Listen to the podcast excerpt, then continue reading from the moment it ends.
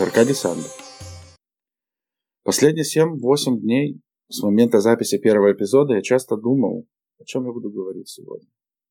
Что-то пришло на ум практически сразу, что-то никак не хотело обрести ту или ту более или менее законченную форму, вот как элемент пазла, который должен вписаться в общий нарратив. Эти дни были насыщены различными событиями, историческими или теми, которые только начинают становиться историей. Вот некоторые из них. Это процедура импичмента. И слив книги Джона Болтона, в котором существуют якобы инкриминирующие свидетельства Дональд, против Дональда Трампа, которое может повлиять на продолжение его каденции. Ну и в целом выборы 2020 года, которых, я думаю, мы не раз еще будем упоминать. Это церемония освобождения Свенцема 75 лет назад, и... который был освобожден 75 лет назад. И все те скандалы, которые сопутствовали этому в Израиле и в Польше. Признаюсь, я тоже попал, скорее сам напросился на свою голову высказать свое мнение в одной из передач, и за что оказался, в принципе, в меньшинстве, и довольно-таки был обхая. Ну, по крайней мере, одно успокаивает, что я оказался прав. Просто далеко не все могут или хотят скорее воспринять ту реальность, единственную реальность и, и, и вопреки своим каким-то стереотипам или принципам. Это пожары в, в Австралии, это сделка века по ближневосточному регулированию, о котором мы также, я думаю, будем может не говорить, но, по крайней мере, упоминать. Ну и новости, берущие начало из Китая. Это коронавирус. Надеюсь, это будет лишь эпизодом, сравнимым по исторической значимости с Нильской лихорадкой или птичьим гриппом. Для этого выпуска я выбрал стихотворение Алина Гинзберга. Я очень люблю этого американского поэта. Он был одним из основателей движения битников. Я иногда тоже пишу стихи в этом стиле или, по крайней мере, в этом направлении, даже не знаю. Это стихотворение было написано в 1958 году в Сан-Хосе и переведено Михаилом Гуниным. Называется она песня. Бремя мира, любовь, подноша одиночества, подноша недовольства, бремя, бремя, что несем любовь. Кто отрицает? Во сне она касается тела, в мыслях сооружает чудо, в фантазиях страдает, пока не рождена в человеке, смотрит из сердца, горит непорочно, ведь бремя жизни – любовь. Но мы несем это бремя, устало, и должны найти покой в объятиях любви. В конце концов, найти покой в объятиях любви. Нет покоя без любви, нет сна без сновидений. О любви безумствуй и будь холодным, преследуемым ангелами или машинами, Последнее желание – любовь. Не может быть горьким. Нельзя отрицать и невозможно скрыть при отрицании. Груз слишком тяжелый. Нужно отдать безвозвратно ее излишество. Нужно безвозвратно отдать, где я был рожден. Мне невольно приходят на ум слова американского мыслителя, самоучки второй половины 20 века, автора книги «Истинно верующие» Эрика Хоффера. Эту книгу те люди, которые считают себя публицистами, или те, которые, по крайней мере, думают, что не разбираются в политике, особенно во внутренней политике, должен прочесть каждый, потому что в ней действительно очень доступно объясняются причины возникновения массовых движений, политических переворотов, революций в целом. Он издавал маленькие книжечки своих афоризмов, и в одной из них, которая называется «Рефлекции о человеческих условиях он пишет. Добро и зло растут вместе и связаны эквилибриумом, который не может быть побежден. Самое большое, что мы можем сделать, это попытаться сдвинуть его в сторону лучшего. Сегодня была, как вы уже, думаю, знаете, освобождена Наамай Сахар из российского плена. Да, это был плен, так как эту девочку держали в заложниках. И держала в заложниках один из самых зловещих режимов современности. Это Путин, Путин, режим Путина. Справедливую ли цену заплатил за это Израиль? Я не знаю. История покажет. И тем не менее, с ее освобождением мир чуть светлее. Теперь немного музыки.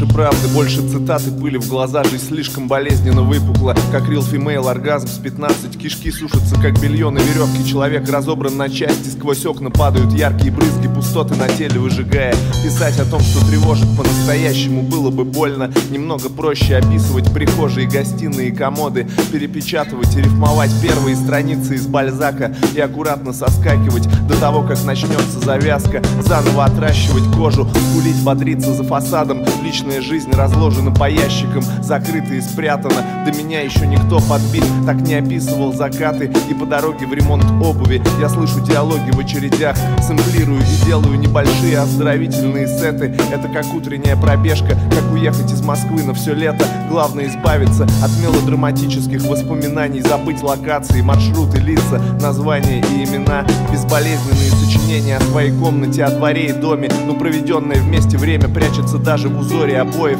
Память смеется бликами в оконной раме и звуками чайника В клубах дыма я вижу черты твоего лица, слышу крики чаек под вопросом, сколько лишних глаз в этом зале Если им хотя бы даже фрагмент собственной жизни показать Можно исчезнуть, раствориться со своими словами замацанными. И я бросаю в толпу говно, как пепсиколу талмацкий Автобиография замаскированная, между строк спрятана. Мы оторваны от всего, теперь это не ты и не я. Все персонажи вымышлены Все совпадения случайны. Я остался жить во сне И теперь мне снится реальность. Пока прячу свое замерзшее туловище В одиноком быте Заметая под шкафы внутренности Дней убитых и выпотрошенных Смотрю сквозь туман в голове Как туалетная бумага отматывается В унитазе тонет моя голова Вырезанная из общих воспоминаний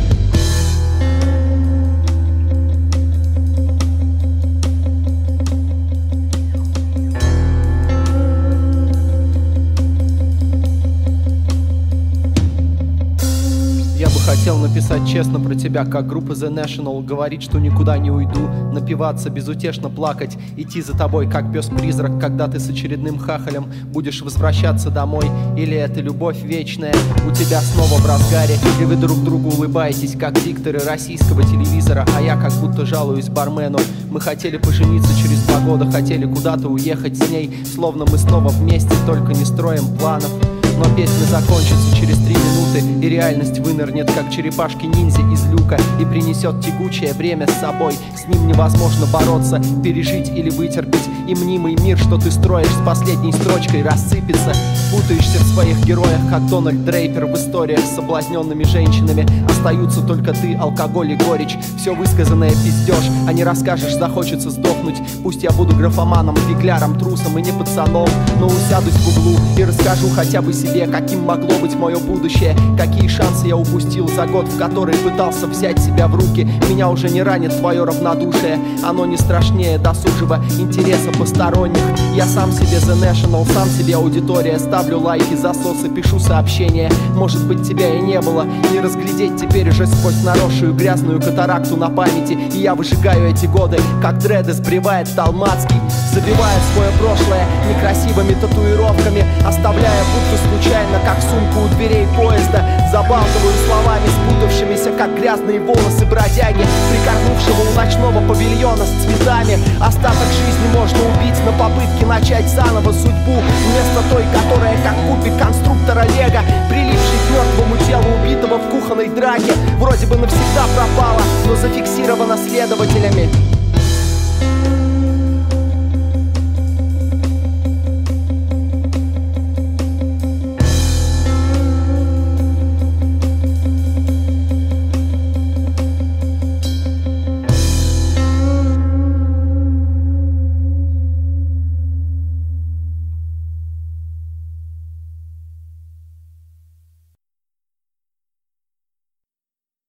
С вами никогда не случалось такое, что вы находитесь в помещении, окруженный вроде незнакомыми людьми, но когда начинаете вглядываться в их лица, вы понимаете, что на самом деле уже где-то их видели. Недавно, пару недель назад, мы ездили на шаббат к нашим друзьям в Лейквуд. Утром в синагоге, а в ней был первый раз, я понял, что многих знаю из этих людей, которые пришли на утреннюю молитву. Не знаю откуда, но было такое ощущение, что я, я их знаю, вернее, даже не сколько их лица внешне вообще, а сколько вот душу, эту ту метафизическую сущность. Очень странное ощущение было. В Вавилонском Талмуде говорится о том, что все души произошли от души первого человека. Я думаю, поэтому все души связаны друг с другом и уже могли пересекаться в других жизнях.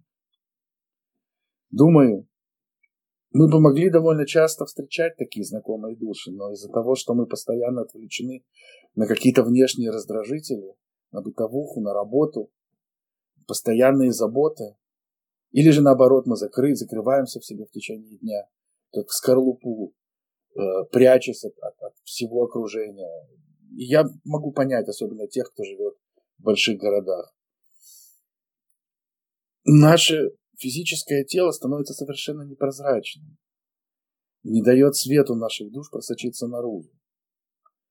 А вот в синагоге в шаббат люди пришли абсолютно открылись, потому что это место для этого, чтобы открываться. Открываться перед Богом.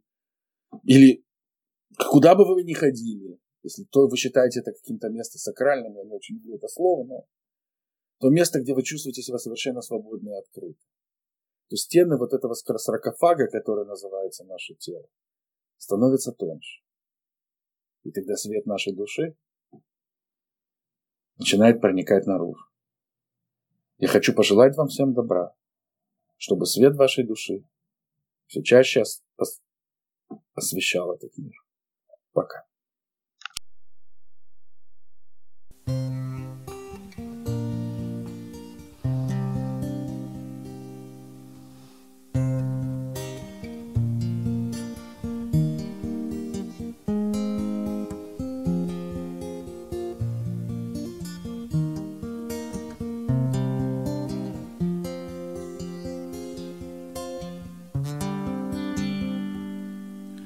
Федора падает из рук.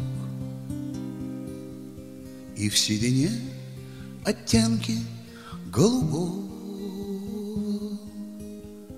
Она готова замуж за любого. Кто будет ей Шекспир и политрук? А где-нибудь по свету бродит друг и знает ослепительное слово. И может быть, что все начнется снова. И разомкнется круг